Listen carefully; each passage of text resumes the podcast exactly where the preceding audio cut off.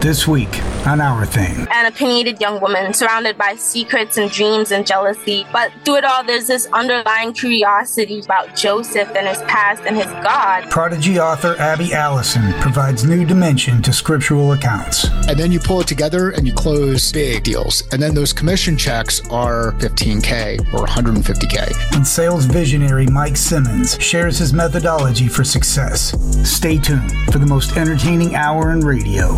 This is Our Thing with everyone's favorite ex gangster, Gunner. Gunner, Gunner, Gunner, Gunner, What's up? Welcome back to Our Thing. I am your host, author Gunner Alan Lindblom, joined by my partner in crime, Bill Crooks from Partners in Crime Podcast. Make sure to check out his podcast wherever podcasts are consumed make sure to check out partners-n-crime. it's pretty easy to find. Welcome back to another show. Got a couple interesting guests this week. One is a sales professional executive author and the guy's done a little bit of everything. He'll be on later. Yeah, our other guest is a young girl named Abigail or Abby Alison, really smart young adult writer, 19 year old, super smart, one of those rare savants you meet him in life funny, cute. She's the whole package. She's a fun interview. People are gonna like it. Yeah, she's a sweetheart. I enjoy. So we'll have fun. You know, you know, I recently started a company called White Pine Publishing Consultants, right? Me and my wife started it, and Bill's help with it. And I'm going to give you a little history on that. One of the things that most people don't know, the average listener who just listens in to hear about books or hear about the stories behind the books or the author story, most people don't know the tumultuous and predatory industry of publishing and book marketing. It's super scammy, man.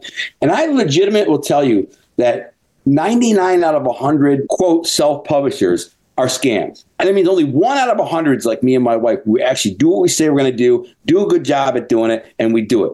The other ones are scams. They want you to pay a bunch of money up front anywhere from four thousand to fifty thousand dollars. I mean, it's unbelievable. I just got off the phone with a client that I signed on that somebody told them they'll publish his seven books for fifty-five thousand dollars, right? And that person was probably legit, but that's because you get what you pay for. Like if that was a legit person, that's how much good can cost. Another guy I know, he spent a fortune, many, many thousands of dollars. And the thing is, what I found is here's the business, the industry. Bill, feel free to interrupt or ask anything if you have the inclination. But what happens is self-publishers they trick people. There's here's the tricks that they do. The first trick that they do is say we're going to publish your book. We want to keep 20% of your royalties because we're the publisher. Okay that's one thing you can negotiate that. Two we're going to get you in bookstores. Here's how they get you in bookstores. They have a deal worked out with every year that your self-publishing company say i'll give you you know $5000 to the store. If you'll put an author's book one book on one shelf for one day. That way they can legally claim that they got you in. But what they really do is they take it down after a day, which they likely probably never even put it up there. But if they do, they take it down after a day. Then they put it in the back, and your book goes on a list. So if somebody walks in and says, "I'm here for this book," they'll have one in the back or they can order it do like you would Amazon. So that's the scam number one. The latest scam that I found with several authors is they're promising not movie deals, to say we're going to shop it, we're going to turn this into a screenplay, and we have these producers this guy, that guy, this guy, and they have a couple of guys that agree to put their name on the line, you know, and say the guy's got a couple IMDb credits, you know, co-producer on some movie 12 years ago. Now he's on IMDb, and this guy's a producer now looking for scripts. So we're going to turn your book into a script, and we're going to shop it to the movies in Hollywood or whatever. What they really do is take your raw manuscript and upload it through AI and it pumps out a very bad script, right? And the script is bad. It's it's it's bad. It's so bad that no one's ever going to look at it or read it. And so if you go to like major publishers, agents, producers, if you go to their websites, literally there's a bold print warning all AI submissions will be rejected. First thing it says, first words, that's because they're bad. AI cannot create a script or a book like a human can create. That's the other scam. And I think this is probably the worst scam of all is that they tell authors that they're going to edit and proof the book. So they get the author thinking, all right, now I know I'm probably going to need some editing and proofing for the record. Every author in the world needs professional third party editing and proofing. You just can't do it yourself. You're too close to the story. You, just can't. I mean, I don't care if you're Sidney Sheldon or John Grisham. He still hands his book to the publisher. Publisher puts it through a couple of levels of editing, then a proofer, then they publish it. So the people who think they're going to do it themselves, I wrote it myself. I think I did a pretty good job. I don't think it really needs editing. I'm like, it does, bro. I'm just being honest. As a professional, I'm telling you, it's going to need editing. Yeah, because we know, like, we read other people's stuff and there's typos out the yin yang. I'm not going to see my mistake. I'm the guy guy that made it. I missed it the first time. I'm going to miss it the second time. A fresh set of eyes always picks up like a bunch of stuff. Oh, yeah, yeah, you need it. So you have to have that It's part of the publishing game. If you think you're going to publish a book without having professional editing, third party editing, you're out of your mind and you're going to fail. The problem is that authors, as they write a story, it all makes sense to them because it's from their mind. So they know exactly what it means, where it's going, who's what. It all makes perfect sense. So they write it down and go, no, it's perfect. Now check it out. And the odds are 90% of the time, 90, that's nine out of 10 times, it doesn't make sense. It's very confusing. It jumps around. That's what I call hiccups. There's all these problems, right? That's where an editor comes in and fixes it, right? They just don't realize that it, it, doesn't make sense because it's in their mind. And I'm the same way. I'm one of those perfectionists with my books where I'll go through my book 8, 10, 12 times to try and make it perfect and as perfect as I can get it. Then I'll hand it to you, Bill, and you'll find 100, 200 errors, 300, and even some suggestions that make sense. Probably nine out of 10 of your suggestions make sense, and I polish. Then I'll hand it to my wife and she'll proof it a couple times and then we're done, right? So that's the thing. When these self publishing companies say we're going to publish your book for $4,000, I'm not joking. This is exactly what they do. They take a book, they go to some kid in India and say, We'll give you $20 to run this manuscript through a spell check, grammar check, AI software. And the kid in India is like, oh, this is cool. I can do this in 10 minutes. So they upload it to the software, boom, boom, boom. And it fixes probably 80% of the just blatant typos. There's still 20%, but it doesn't fix the syntax errors. It doesn't fix the grammar errors. It doesn't fix the formatting. Then the publisher just uploads it to Amazon and says, congratulations, you're a published author now. Good job. Well done. And then what happens is you got to market it yourself. And if you're trying to market yourself, it's very, very hard unless you have like a, a marketing manager like myself and then let's say you start selling a few five, ten books, and all of a sudden people are reading it go, this book is poorly written, poorly structured. It's got bad grammar, bad syntax, typos all over the place. So they're not going to finish it. They're going to get five, ten pages and goes, I can't read this. This is too hard to read. I don't even know where he's going with this. This is stupid. And then they're going to leave a bad review saying this book was poorly edited, bad syntax and grammar. Don't buy this book. Now the first few they might take down because you can complain about it and say it's bad. But if it's one after another after another, then you're not going to sell books. You're never going to sell any books. You know, so you really wasted your money. So what you need is a professional that's going to look at it and go, this is what your book needs. And then they will do it, right? So me and my wife, we started White Pine Publishing Consultants really to help people avoid these scams where you can hire us to do it. And not only that, but you actually are the publisher. Where these other companies and you quote self publish, it's not a self publish, it's a paid publish. You're paying them to publish your book, and they are keeping some of the royalties. And a few of them might not keep royalties because they just don't care. If you give them 4000 up front and they have literally an hour's worth of work into it with the kid in India, they make 4000 bucks, easy money. Where us, we're actually doing the work and we're going through, we're editing, we're polishing, we're proofing, we're formatting, we're publishing, we're uploading. But whatever the case is, these publishing scams, they're mind blowing. Just the amount of money people waste on these things. I feel so bad for the authors, you know, they, they just get taken advantage of. And that's really the reason, you know, that we started White Pine Publishing Consultants to help people avoid these scams and pitfalls. And the other thing is, I am the social media marketing manager for books, authors, and I'm really good at that. So God bless the, those people who are actually honestly trying to do honest, legit marketing. But more times than not, they're scams. You give them 50 bucks and they'll make like two posts on Facebook and you'll never hear from them again. They're happy to get 50 bucks. You know, that's a lot of money to them. That's the equivalent of like 500 over here, 50 bucks. So they're like, boom, I'm out. And that's the other scam about these self-publishing companies. I see them all the time on Facebook now because I actually click on some of them. I warn people, watch it. These are scams. They'll do a scam. They'll have like some nerdy 50 year old white dude with glasses, bald headed. You know, he say, I'll publish your book for $300. And then when you call him, it's some dude in India all they're doing most of the time, nine times out of 10, they'll run that sponsored ad on Facebook for a week. They'll get all your money. They might get six, seven suckers to pay $300. And then all they do is delete the ad and vanish. They keep the money. So you don't get nothing. It's a, it's a con. Or they just say, send us your manuscript. They upload it to Amazon KDP, Kindle Direct, and then they walk away and say, you're an author now. Congratulations. And like you have this horrible raw manuscript that doesn't belong anywhere near published. And so you're never going to sell any books anyway. So you wasted 300 bucks. Yeah. You know, I think part of it is too, not even the money. It's like they've done all this work. Sometimes it's been years. They mm-hmm. get it done and they're exhausted. Yeah. You know, and that's the thing. You're like, hey, we'll have people beta read it. No, no, no, no, no. Why wouldn't you? You know, you've right. gone this far because they're like, what if it's no good? And it's almost like they don't want to know. Yeah. You know, I don't want to fix the typos, man. I just want to be done. but it's like you're six inches from goal, Right. And you stop digging. And I get it. I, I get it. When I've had podcasts where, you know, it's like there's glitches. You know, I know I got to go back one more time, but I really want it to be done. I get it.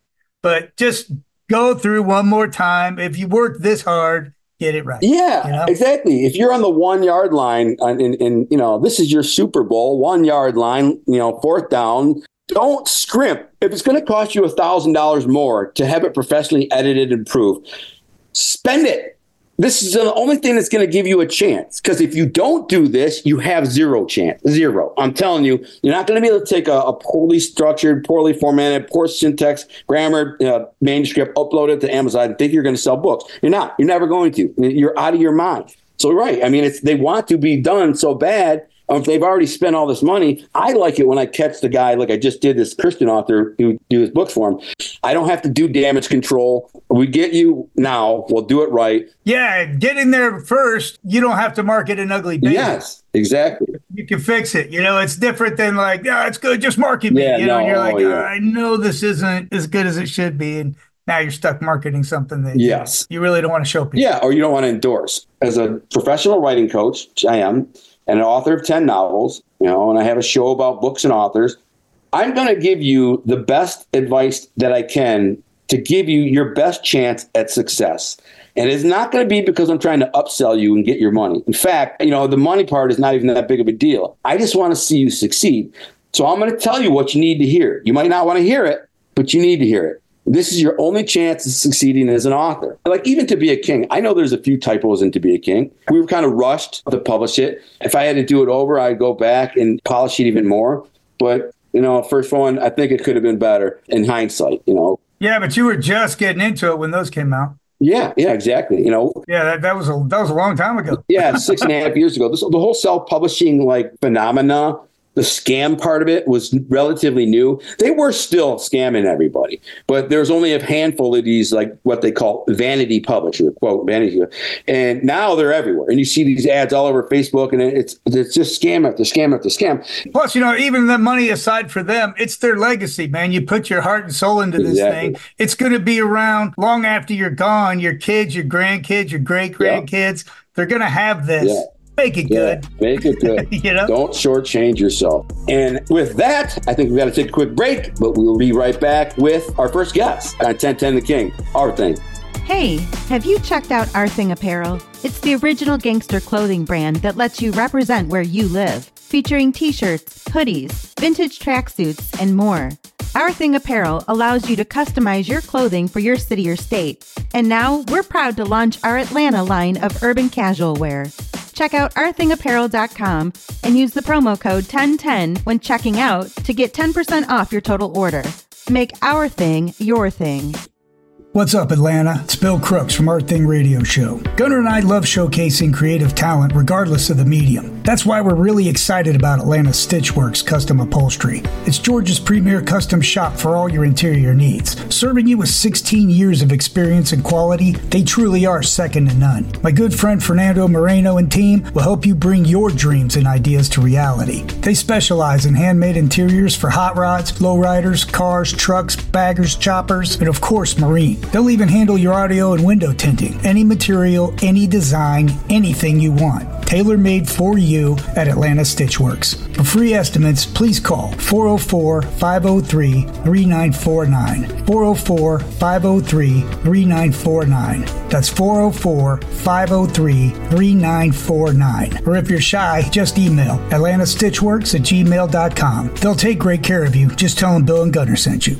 Now you can get generic Viagra shipped to your door for about $2 a pill. Get the same impact for less. Call Steelman Pills now and get the same blue pill for about $2 a pill. Call now for the 50 pill special and save even more. Plus, get a free bonus. 800 870 3609. That's 800 870 3609.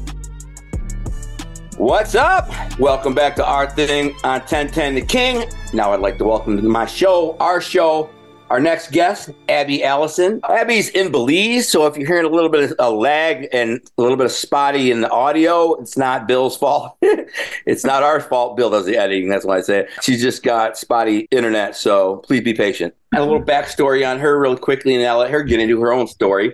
But my wife is kind of a um, jack of all trades of everything that I do, but she kind of screens guests and prepares me for them, gives me the backstory and all this. Now, keep in mind, my wife is a huge reader and she's a Christian reader and she's a huge like everything reading, right? Right. So she came to me and said, This girl is incredibly well written, good as I've ever seen. And her story, the characters, everything is really good. Now, coming from my wife, that means a lot. That holds a lot of weight. So I was really excited to talk to you about this. So, welcome to the show, Abby tell us a little about where you're from, or you know where you originated. You got a bit of a, a traveler's journey, and then where you ended up, and how old you are, mm-hmm. very young, and then how you got into writing this genre. Mm-hmm. Okay, so I'm 19. I'm actually a TCI, a third culture individual. It basically means I wasn't raised very much in the culture of my parents, so I'm kind of culturally homeless, but I've had a mix of cultures I've experienced since I haven't been in any country longer than five years, but there's been perks to it because I've been able to meet new people and have new experiences and all these different things. I'm originally from Jamaica but I left when I was very young. So where do you live now? And tell me a little about you in school. Who were you in high school? I did a mix of homeschool and public school. For grade school, I went to public school, but homeschool was high school. My wife guessed that, by the way. She literally said, I bet you was homeschool. She did. oh, yeah. Because with the traveling, you kind of have to have that mix. You move a lot, so you have to do your schooling online and stuff like that. Was your one of your parents in the military or anything? Is that why you moved a lot or no? There's a term for that. So people move a lot for different reasons. We moved for school reasons. My father was pursuing his education, so he went to universities abroad and stuff like that. So we came along with him. Well, he raised you to be very smart, clearly, which is impressive. And God bless his soul. I wish I could give him a hug right now because it sounds like he did a really good job.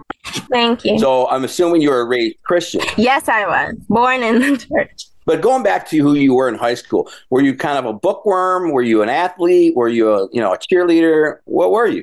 I love reading and I love music as well. So those are my interests. When I was young, I used to cry to go to the library because I just love books and reading and everything that has to do with that. Well, that's the reason my wife was able to kind of align with you because she was the same thing. She was a book nerd, and, and anything wrong with that. Yeah. I mean, she was that person in high school. She read every book in her library like twice. I mean, she was yeah. this crazy book reader. Yeah, she was like you, and you were like her, which is crazy. So when you do that, I think not only does that kind of self educate you, mm-hmm. um, and you absorb the format and the general formula to tell a great story and how to build characters yeah. and, the, and, the, general nuances of being a writer, you kind of through osmosis almost just from reading a lot of books, yes. you absorb the process because there is a general formula that every great story has. It's, yeah. it's like six, seven elements. If you write from those elements in the right order, you can make a great story if you have a great imagination, mm-hmm. which sounds like you do.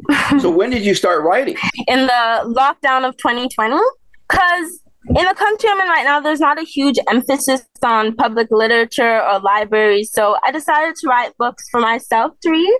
But then I decided it'd be more fulfilling to share it and more of a blessing to others to share it, put it out there for other people to enjoy as well. So yeah, I just decided to sit down and write in the lockdown of 2020 because there was lots of time to do it. And I decided it'd be nice to go into that avenue right there. So you started writing for yourself, which is amazing. You started writing these stories more for yourself than realize this would be more fun to like actually share this and publish these books and yeah out there. So, what inspired you originally to write? Did you have maybe a spiritual epiphany, a moment in time where you're like, there was a story fell into your brain. What was your process? Like what what happened where you're just like, you know what, I'm gonna start writing this story right now. So as I said, I loved reading and I read a lot of books where it ended a certain way. And I was like, what if I was able to write a book like this and really choose how it would go and how it would end up? And it was crazy because it was one Friday night for this book in particular. I was just like, how about I do this? It was crazy because I just finished writing a seven part series. It's called Old Testament Odyssey. And I wanted to take a break from writing, but I just couldn't let go the idea of writing this particular Bible story vita, of this book that I'm going to be talking about, because I was just interested in the story of Joseph and Asenath and how that would play out what if? And I wanted to see where that would take me. Hey, Bill, could you imagine meeting this girl at, at 19 years old? like this, no, she'd have nothing to do with me. That's for sure. yeah, me too. Probably not. But I, she would have been intimidating, you know, just that smart, you know. So, Abby, when you did Old Testament Odyssey, those are actually three books, right? Actually, it's a series. It's seven part series, and I just published three so far. Oh, I see. Yeah, because I yeah. see Noah, Abraham, and Moses. Yeah, there are others like Esther and Daniel. So this is fantastic stuff, Bill. I'm so proud of this girl. You're doing so much better than I ever did at your age. You know what I mean? Right. Now I'm looking at her body of work right here, and it's just impressive. I mean, there's so yeah. many. So tell us about the book that you wrote the name of it, what it's about. Okay, so she saw him humbly exalted it is based on the entire story of Joseph as recorded in Genesis 37 to 50. But the story is mainly told through Asenath's point of view, as it's reflected in the title itself. She saw him humbly exalted.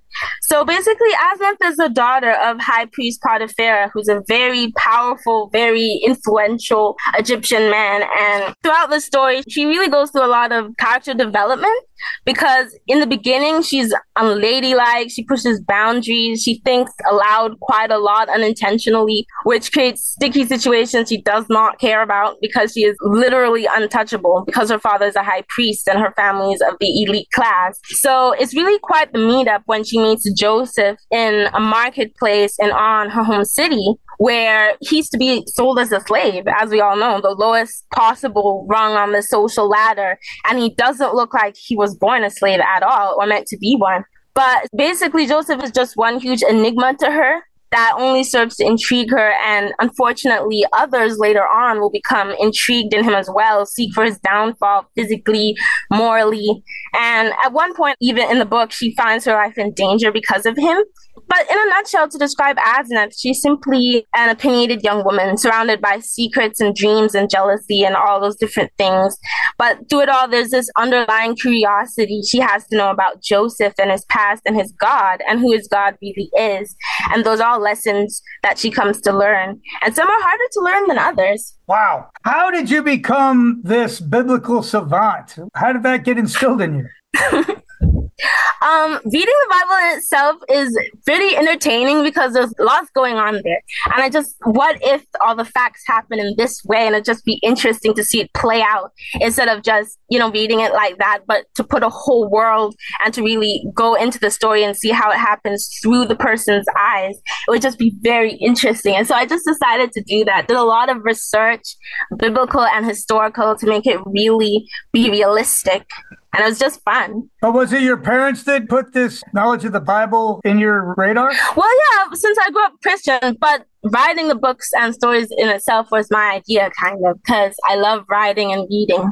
So it just it was an idea that I came up with to actually write about stories like this. You grew up in the church, so it was like the Bible's kind of second nature. Obviously, your parents did a really good job of helping you learn the Bible, God, your faith, having faith. Yeah. Let me ask you this. I'm super fascinated by this, Bill. I just absolutely kind of numbed by this. It's shell shocked that this young girl can do this. So would you categorize this story in a, a non biblical sense, a bit of a love story? It sounds like it is. Yes, because when you look at the story, you see that as them to Joseph when he became prime minister, right before he was to become prime minister. But really, this is about the journey before that. That's a huge role in part one, because I think there's like three parts in there.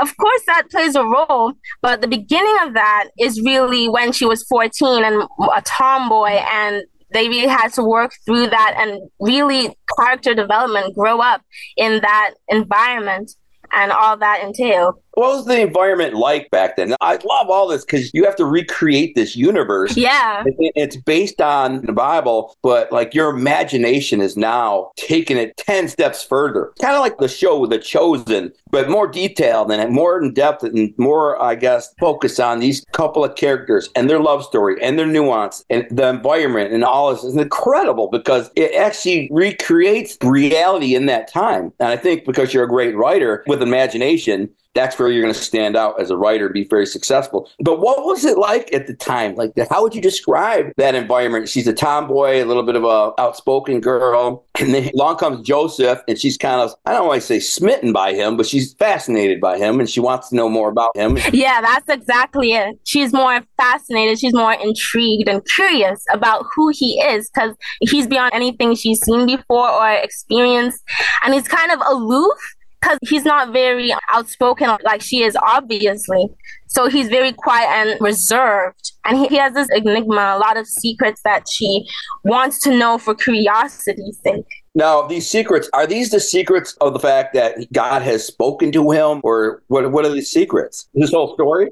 Yes, his background, his past. He doesn't want to share any of it, where he is from, because to be sold by your own family is something so serious, so shocking, so jarring that he is very hard for him to open up about it to anybody, much less her. Plus, it's traumatic. There has to be some right. PTSD involved. Yeah. You know, when you yeah, nobody wants to talk about that. Mm-hmm. My my family sold me into slavery, tried to kill me, and then sold me into slavery. yeah. Well, plus he probably doesn't know who to trust. Oh, yes, that's a good point as well. So she is the daughter of a high priest. And where is Joseph at this point in life? So they meet first in a marketplace where he is going to be sold as a slave. Okay. And so he is really at the lowest that he can possibly be.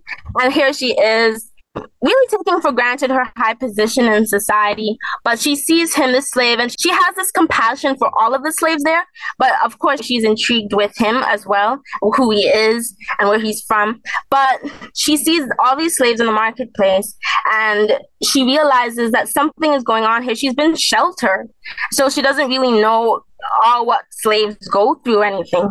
So she tries to help little ways that she can and it really goes from there because Captain Potiphar, who we all know bought Joseph as a slave, decided to also take Asenath into his household to be his kind of a student under his wife to learn how to be more her age and her station in life. So that's how they actually come together. Bill, I don't know my Bible that well. I'm getting glimpses of this, piecing it together, but now I really want to read this. Oh, whatever. well, you know the story of Joseph, right? He got yeah. thrown in a pit. His father mm-hmm. loved him the best, so brothers jacked him up. He ends up a slave. I think he ends up in prison where he deciphers yeah. dreams of another guy. Potiphar, right? Yeah. And then that guy ends up working for Pharaoh. And yeah, then he's like, "Hey, I know who can decipher your dreams." And the rest. That Potiphar thinks he's, this guy's awesome, so he puts him in charge of his yes. court and his household, and then he does an amazing job, and so he becomes like the second highest person in the kingdom under Potiphar. When he reaches this level of stature in society and where is she at this point? When he becomes prime minister? Yeah. First of all when he was in prison it all leads up to where she never thinks she will see him ever again.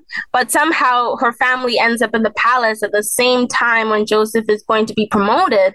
And that's really when pharaoh helps he has a part in that reunion kind of so that's when he brings them together for them to be married and as we know there was a famine that was going to come, so they had to work on that. So when he has this thing, and Pharaoh brings him in, and they happen to be there too because he's the daughter of the high priest It'd been some time since they last saw each other. Like this story is all the trappings of like a true a romance story. And like it's almost like a romance novel, really. This powerful, beautiful love. I'm a sucker for romance. Yeah, and it's crazy because it's biblical and you, the Bible is actually full of these kind of stories. You wouldn't expect it to be, but it's it's really great material for books like these in the Bible itself. Is one of the greatest stories ever told. Like, I, I, can't believe there hasn't been a big blockbuster movie made out of the story. Well, there has. It was Joseph in the Technicolor Dreamcoat, right? I remember seeing that, yes. I don't know.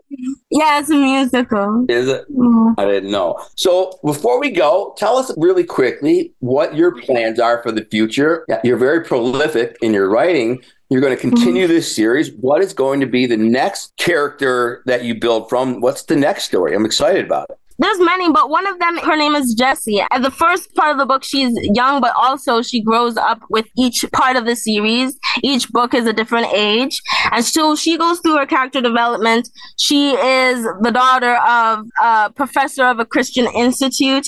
And so she meets an atheist preteen like herself that she tries to witness to but they also go back in time to different eras of the Bible and they learn lessons together as well. So it's kind of a sci-fi time travel. Yeah, it has that time travel element in there. That's cool. I like that. You could write the rest of your life like uh, on the Bible. To be honestly, you could pick characters from the Bible and write books on each one of them by recreating their Yeah. universe, their culture and society, their time, and then have it directly point to the Bible through the story and directly point to Christ through the Bible. So all of this leads up to one thing, Jesus. That's the mission of your books, yes, to point to Jesus.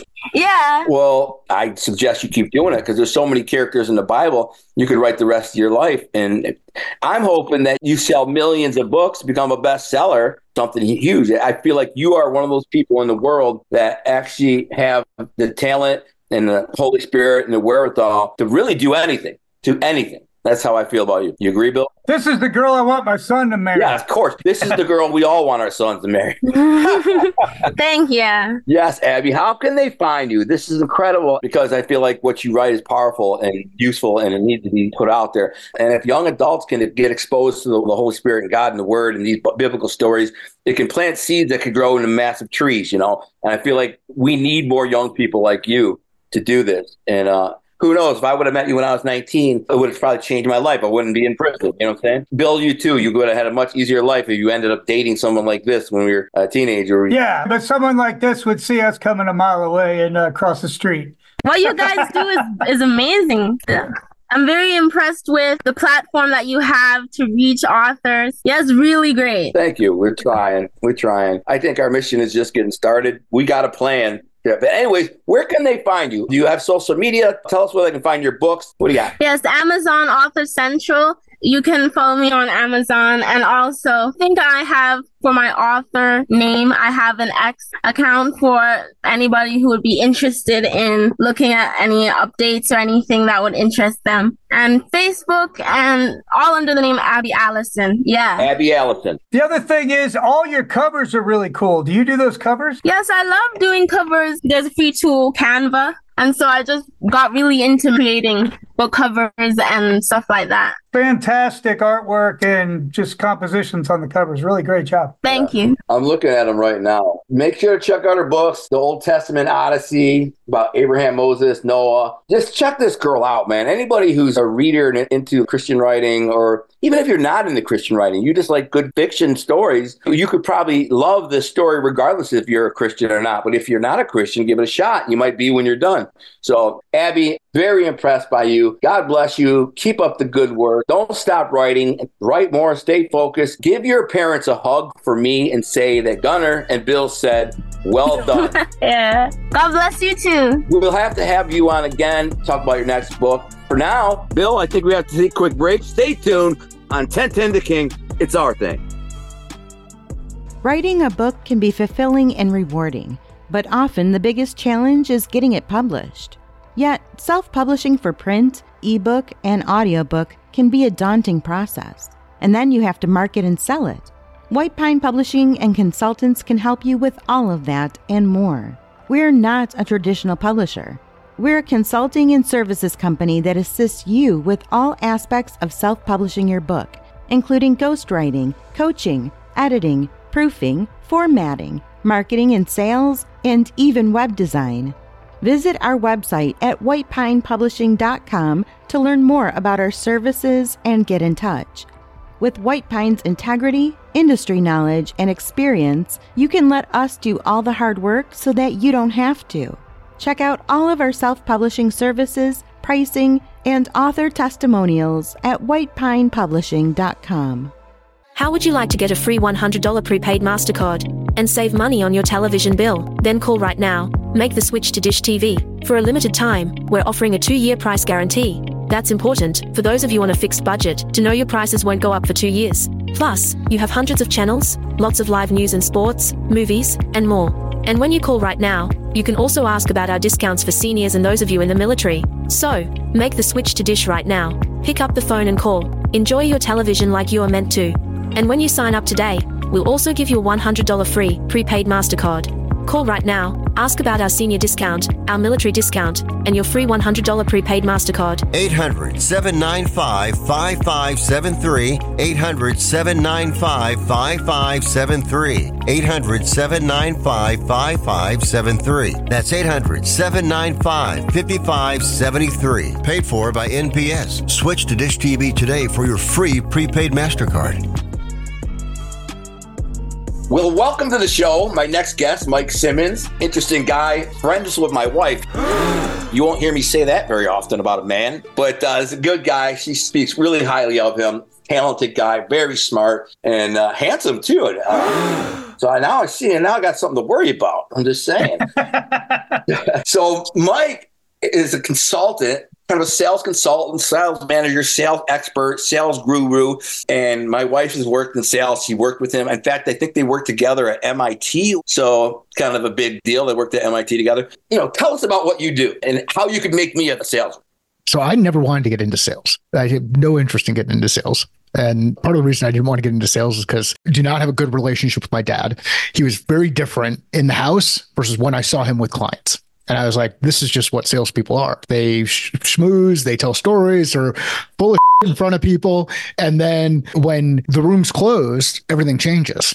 So I avoided sales and I got into ops. I was in operations at UPS, did that for a number of years, then moved into today what they call customer success, uh, implementation success, doing like technical implementations on the business side in ed tech and enablement tech. So that's how I've kind of got connected in that space where Maria and I met over at MIT, but got a background in that education technology, enablement technology space. So I did some of that and still didn't move into sales until a couple of years into the time that I was at a company called Skillsoft, you start to realize what professional sales is like B2B professional sales, where you're closing six, seven, in some cases, eight figure deals and what that looks like and how much goes into that. It's not the one conversation, it's the one conversation over and over and over and over. And you're navigating and you're basically putting together a org chart that looks like either a serial killer layout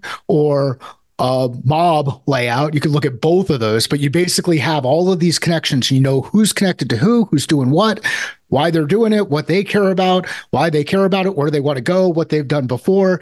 And you do all of this research and then you pull it together and you close big deals. And then those commission checks are Big. you just move that decimal point over. Instead of 1500, you're looking at 15K or 150K in commission checks because you're closing these really big deals. So that's the side of sales that I got into after not wanting to be in sales. And I think all of that experience has made me as good at sales as I am and as good at helping other people get really good at it, specifically the people who don't ever want to get into it. Like the ones who don't think of themselves as the hustler, the person who's going to just keep grinding away and is going to kind of figure things out. There are a lot of people that are out there that like solving problems and they like building puzzles and they like putting things together and like helping people.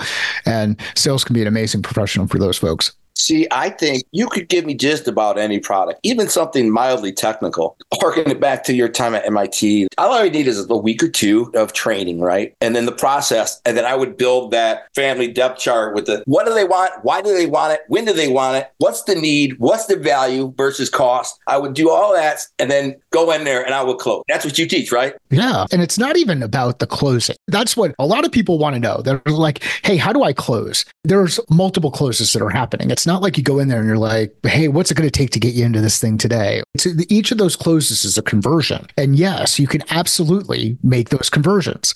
And it happens anywhere.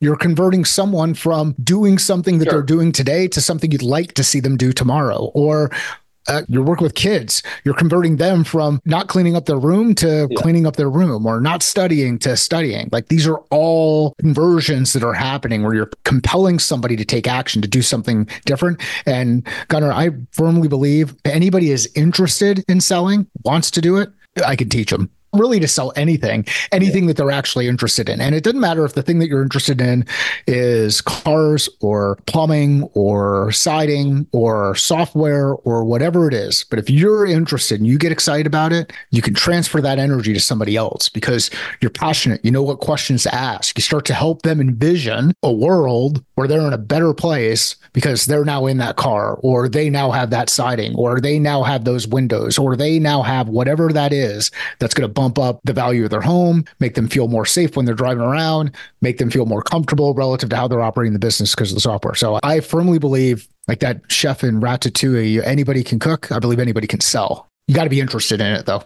Yeah, um, you got my mind thinking. Everything is a conversion, and like you said in life, and there's steps to the close. So now I'm also thinking about literally while you're talking, and I was listening, but I'm thinking like, dude, I need to do like a master class for working out. You know, I'm a kind of a meathead muscle guy. I've been working out my whole life.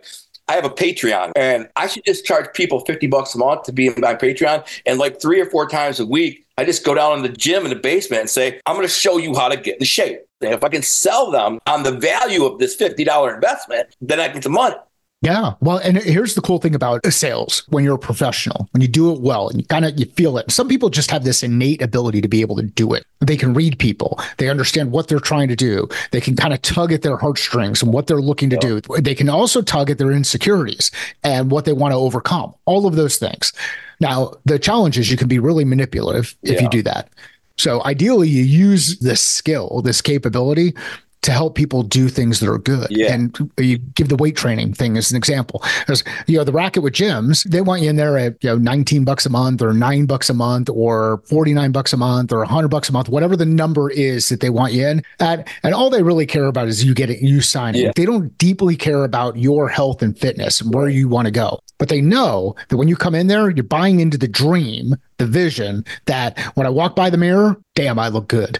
When I see somebody, they're like, damn, you look good. You're looking good. Bro. Wife comes over and pats you on the rear end, like, You're looking tight. Like all of those things. That's what they're trying to get you excited about. Right. But at the end of the day, if you pay for a two year membership and never go, that's good for them. That's their goal. Well, they don't care about that stuff. They want you to highlight the vision. They could give a about whether or not you come in the door because they did what they needed to do. They got you to sign up, and it's really hard. Well, they prefer that you don't come in the door. So you come in the door, you use resources. Their goal is to sign you up, get the money. They just keep charging their credit card year after year after year. Up until you change the credit card because they're so hard to get out of. Yet there's a good way to do this stuff. Like you can take what you know about the person on the other end, which is they have hopes and they have dreams. They have desires. They have pain that they're looking to overcome. And if you know what those mm-hmm. things are, you can help them. You can show them a way. You can guide them. Deliver a plan that helps lead to success and avoid failure. And if you do that really well, you can help people solve some really amazing problems and feel really good about doing it and make a ton of money doing it too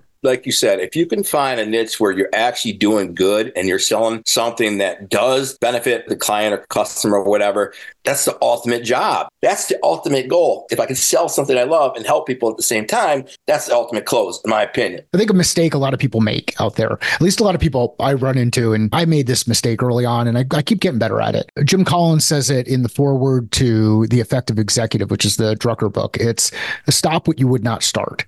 Well, if I'm out there doing a bunch of stuff that I would not start again, I've got to figure out a way to stop it. I've got to figure out a way either to outsource it or eliminate it from the work that I'm doing.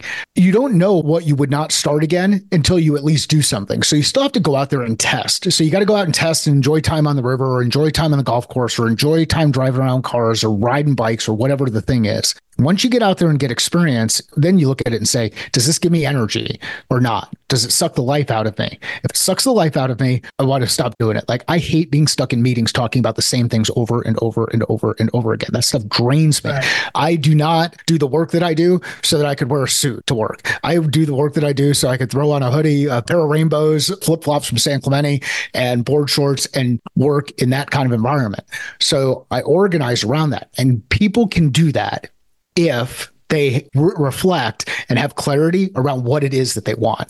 You've got to know what you want before you can start doing all of those things. And the way that I've figured that out over time is by just doing more, doing more testing, putting myself out there to yeah. go and try different things. I'm with you. So now you're at this stage in your career for some big companies and yeah. been successful at everything you do. You don't want to work for the man, so you have your own company. You're a consultant. So tell us exactly what you do as a consultant. And so you own Catalyst X. That's the name of your consulting company. Yeah. So that's the consulting practice. It used to be Catalyst Sales. So when Maria and I first met, I was working with MIT as a fractional go-to-market leader. So basically helping them build out sales process, test product, and then hire sales reps and then sales leaders. Constantly trying to hire myself out of a job. The type of stuff that I do now focused on leadership, culture, revenue, and execution. Those four pillars are all deeply related inside organizations, and helping people get better at the things they want to do and do that faster. So the thing they want to do, like if you want to get really good at sales, I can do some training and coaching and all of that kind of stuff designed that will help you get better at sales. The thing that I'm putting a lot of attention into and put taking on a lot of risk or relative to the business is addressing the leadership and culture challenges that we see in many of the companies. A lot of people are leaving companies because they don't care for the leadership that they're working for. They don't feel like yeah. they fit in. They don't feel like they're making an impact or appreciated. Or appreciated. And I believe that the reason why they don't feel that is because they struggle with leading self. They struggle with taking ownership of things like problem solving and decision making goal setting and execution, effective communication. Now, this is the employee, not the, the leader. That's right. I'd say when the employee starts leading self better, getting better at problem solving and decision making, goal setting and execution, and communication, they will interact with others in the team better because they're a good leader of self. They'll interact with members of the team better. The teams will perform better. Their customers will perform better. The organization will perform better and everything will grow. So that's when their value goes up, their appreciation goes up. Well, I think what's going to end up happening though is once they go through it, they'll realize, I'm working for a really bad leader. Yeah. And it doesn't matter how much I do or what I do, I'm never going to be appreciated. This is not the fit for me, but now I've got the confidence to go someplace else.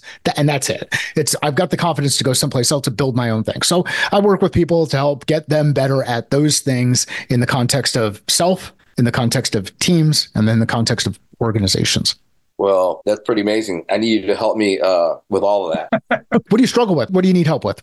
Give me something. All of it, really, because I didn't even start a business till I was 44 years old, right? I didn't know anything about marketing, didn't know anything about sales, didn't know anything about networking is, is huge. If, if you could put me in a room full of players and give me some time with them, I'm going to make contacts and network with them. But if I don't have access to them, it's almost impossible because when I say, hey, this is my story, you know, Gunner, I spent 13 years in prison. I was a mafia associate. Now I write novels and I have this idea for a business. And all they hear is, 13 years in prison, mafia, gangster. I don't, you know, they're like, I'm good. I don't want, you know. So I can, I can present you with a multi-million dollar deal, like my apparel company or something, and but they don't hear it. They they're just like, oh, who wants to go in business with a scumbag? But Gunner, then they're not the right fit right? Yeah, that's that's not the right fit. You're going to be wasting time, energy, resources trying to convince them to be the right fit. So what you do is you start to look at it and say, okay, well, who is the right fit? Who has stories like this?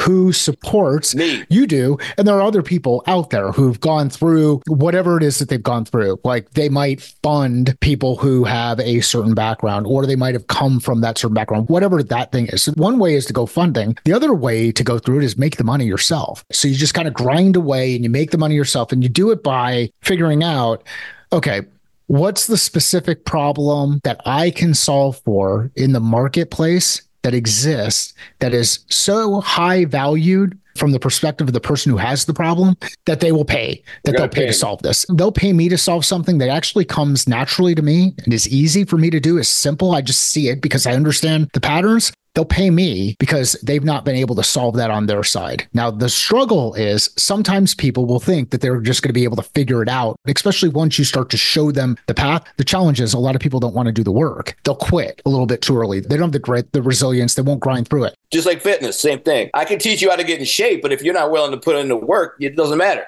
Between Thanksgiving and Christmas, I was an absolute jackass to my body. I was eating brownies, cookies, anything that was cooked that had carbs in the house was disappearing quickly. And now I'm doing carnivore for since the beginning of the year, which is, you know, we're going to get like religious on the diet side. You know, people will go keto, people will go fasting. There's so many different ways to work through this having the discipline to stay to it and make better decisions when confronted by those things. Because if I'm tired late at night, I have a couple of drinks, I'm tired and I've got a couple of drinks in me, then my decision making capability is crap. Right. Uh, I can eat a brownie. Eh. That's it. I can eat one. Well, I ate one. Why not another one? Like those kind of things. So we know right. what to do. It applies to business too, though. It's like uh, if you need to get things done, but you're like, eh, I'll do it tomorrow or whatever. It all does. So to get back to that piece that you were talking about, there's a couple of different ways to go through the process of making money. And it, and it really what it comes down to is that fair value exchange.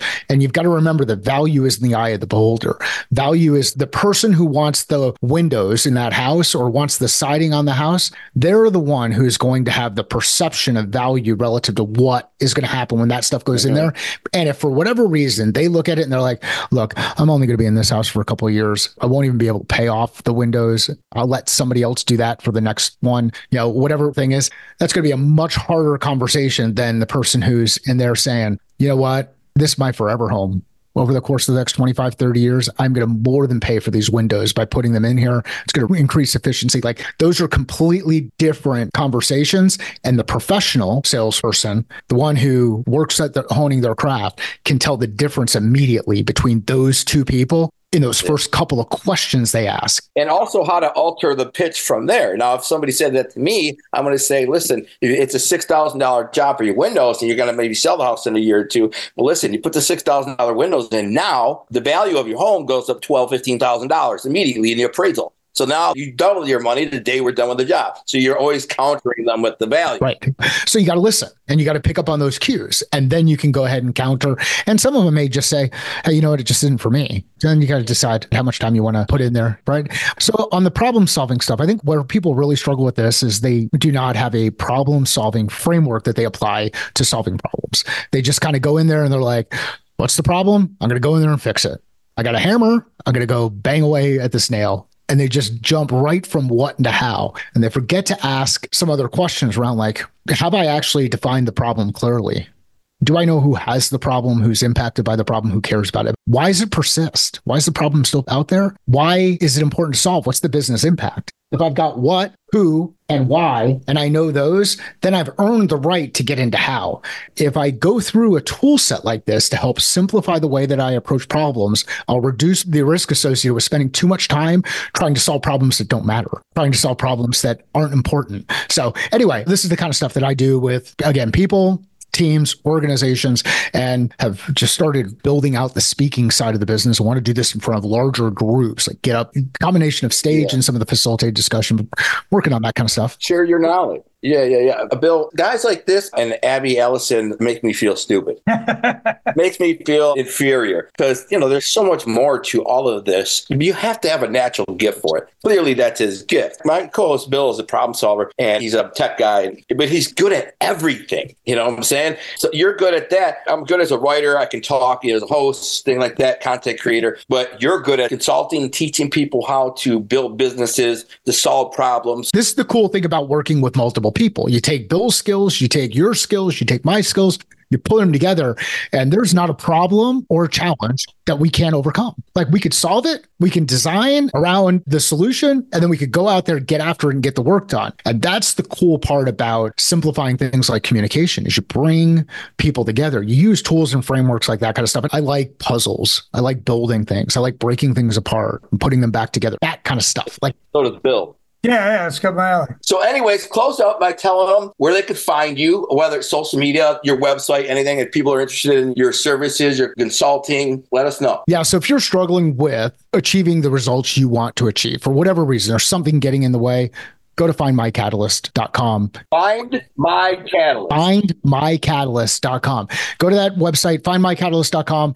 You'll see things organized around individuals if you're going there for self, teams if you're going in there to look for your organization. The specific topic areas that I focus on are leadership, culture, revenue, execution. And it's all about simplifying those things so that people can do better, be better, and feel fulfilled in the work that they're doing. And they will. Uh, we just have to empower and enable them with tools to be able to do this kind of stuff so that people don't feel less than or inferior around things like we talked about it.